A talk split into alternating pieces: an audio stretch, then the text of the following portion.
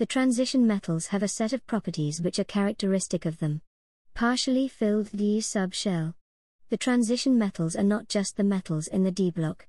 The final triad of the D block zinc, cadmium, and mercury are not usually thought of as transition metals.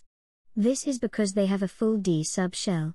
The transition metals share their properties, and these properties come about because of a partially filled D subshell. The transition metals are metals. This means they have the usual metal properties hard, sonorous, which means they ring when hit, shiny, good electrical conductors, good thermal conductors. The ions of the transition metals have properties which are not shared by other metals, they have multiple oxidation states. They form colored ions in solution. They are often great catalysts for chemical reactions. They form complexes with ligands. A ligand is a molecule which forms a dative bond with a transition metal. The ligand donates a lone pair to the transition metal ion. An ion with ligands attached to it is called a complex ion. We define the coordination number of an ion as the number of dative bonds between a metal ion and its ligands. The ligands of complex ions can be exchanged for other ligands. This is called a substitution reaction. Some common ligands are water, NH3, and Cl-. NH3 and water are of a similar size and have no charge. Chloride ions are larger and have a negative charge. Ligands can be exchanged.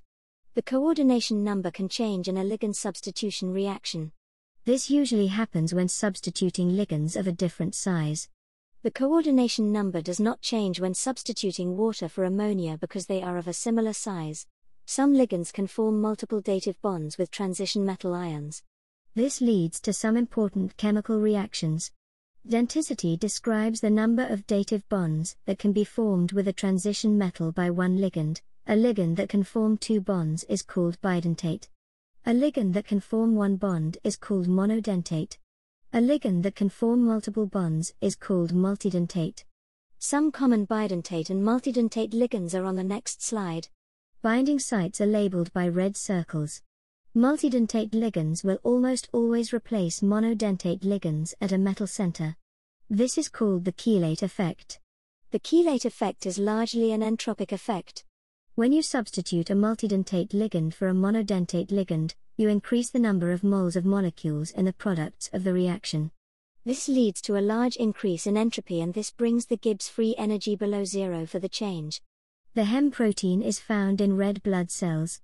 It has an iron 2 ion in the center of a multidentate ligand. In the lungs, oxygen binds to it as a ligand and can then be transported around the body by the protein. In the body, the oxygen concentration is lower than in the lungs. So the dissociation of the oxygen is favored.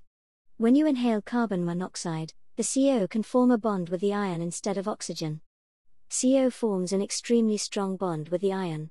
This will not break. This means that the heme protein can no longer carry oxygen around the body. This can starve the body of oxygen and cause death if enough is inhaled.